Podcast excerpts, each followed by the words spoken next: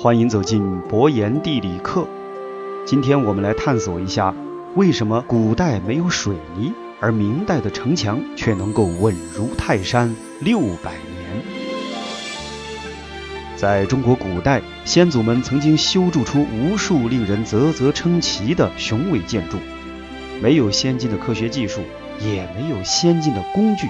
但当时的人们却能够造出今人所不能造出的建筑，无论是从工艺技术，还是从制作方法来看，古代甚至都要强于今人。在明朝时期，当时水泥还没有被发明，为何明朝的城墙却能够屹立六百多年而不倒呢？这里面主要的原因啊，还是人员的态度问题。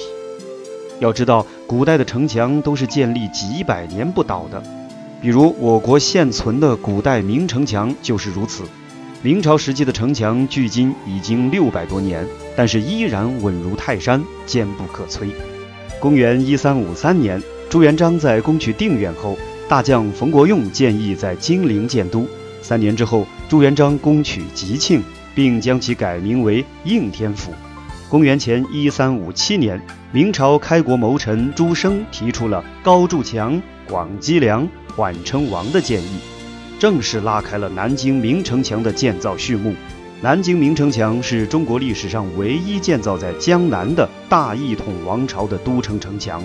后来，明朝统治者在六朝国都建康城的基础上修筑并加以扩大。中国古代人民的智慧不容小觑，古人所发明的东西，今人甚至难以琢磨。明朝时没有水泥，但是有三合土。这是古人修建大型建筑物时必用的建筑材料之一。三合土是以三种不同的材料配置夯实而成的建筑材料，在不同的地区对三合土的材料使用也是不同的。其中，熟石灰是三合土中不可或缺的材料。三合土存在于没有水泥或者水泥稀缺的年代。在明朝时期，三合土有多种材料配置，比如石灰、陶粉和碎石组成。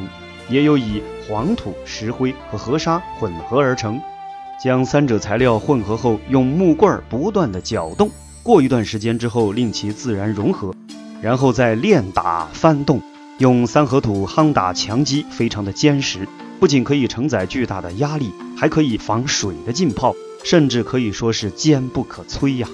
因为这些材料的使用，才使得明城墙能够到如今还这般稳固。而这些材料，其中有一种就是糯米，因为糯米是属于比较粘稠的一种食物，在建造城墙时，人们用糯米和熟石灰等混合成特殊的混凝土，使得这种混凝土非常的粘稠而好用。那么，如果把它作为粘合的材料，就非常的实用和牢固了。然而，糯米在当时也是一种粮食。这样大规模的运用在建造城墙的上面，无疑成本非常之高。可以说，如果换成是其他小地方用来建造，无疑是太浪费了。毕竟在古代，有东西吃都算是十分不错的了，更别提还拿糯米来建造城墙。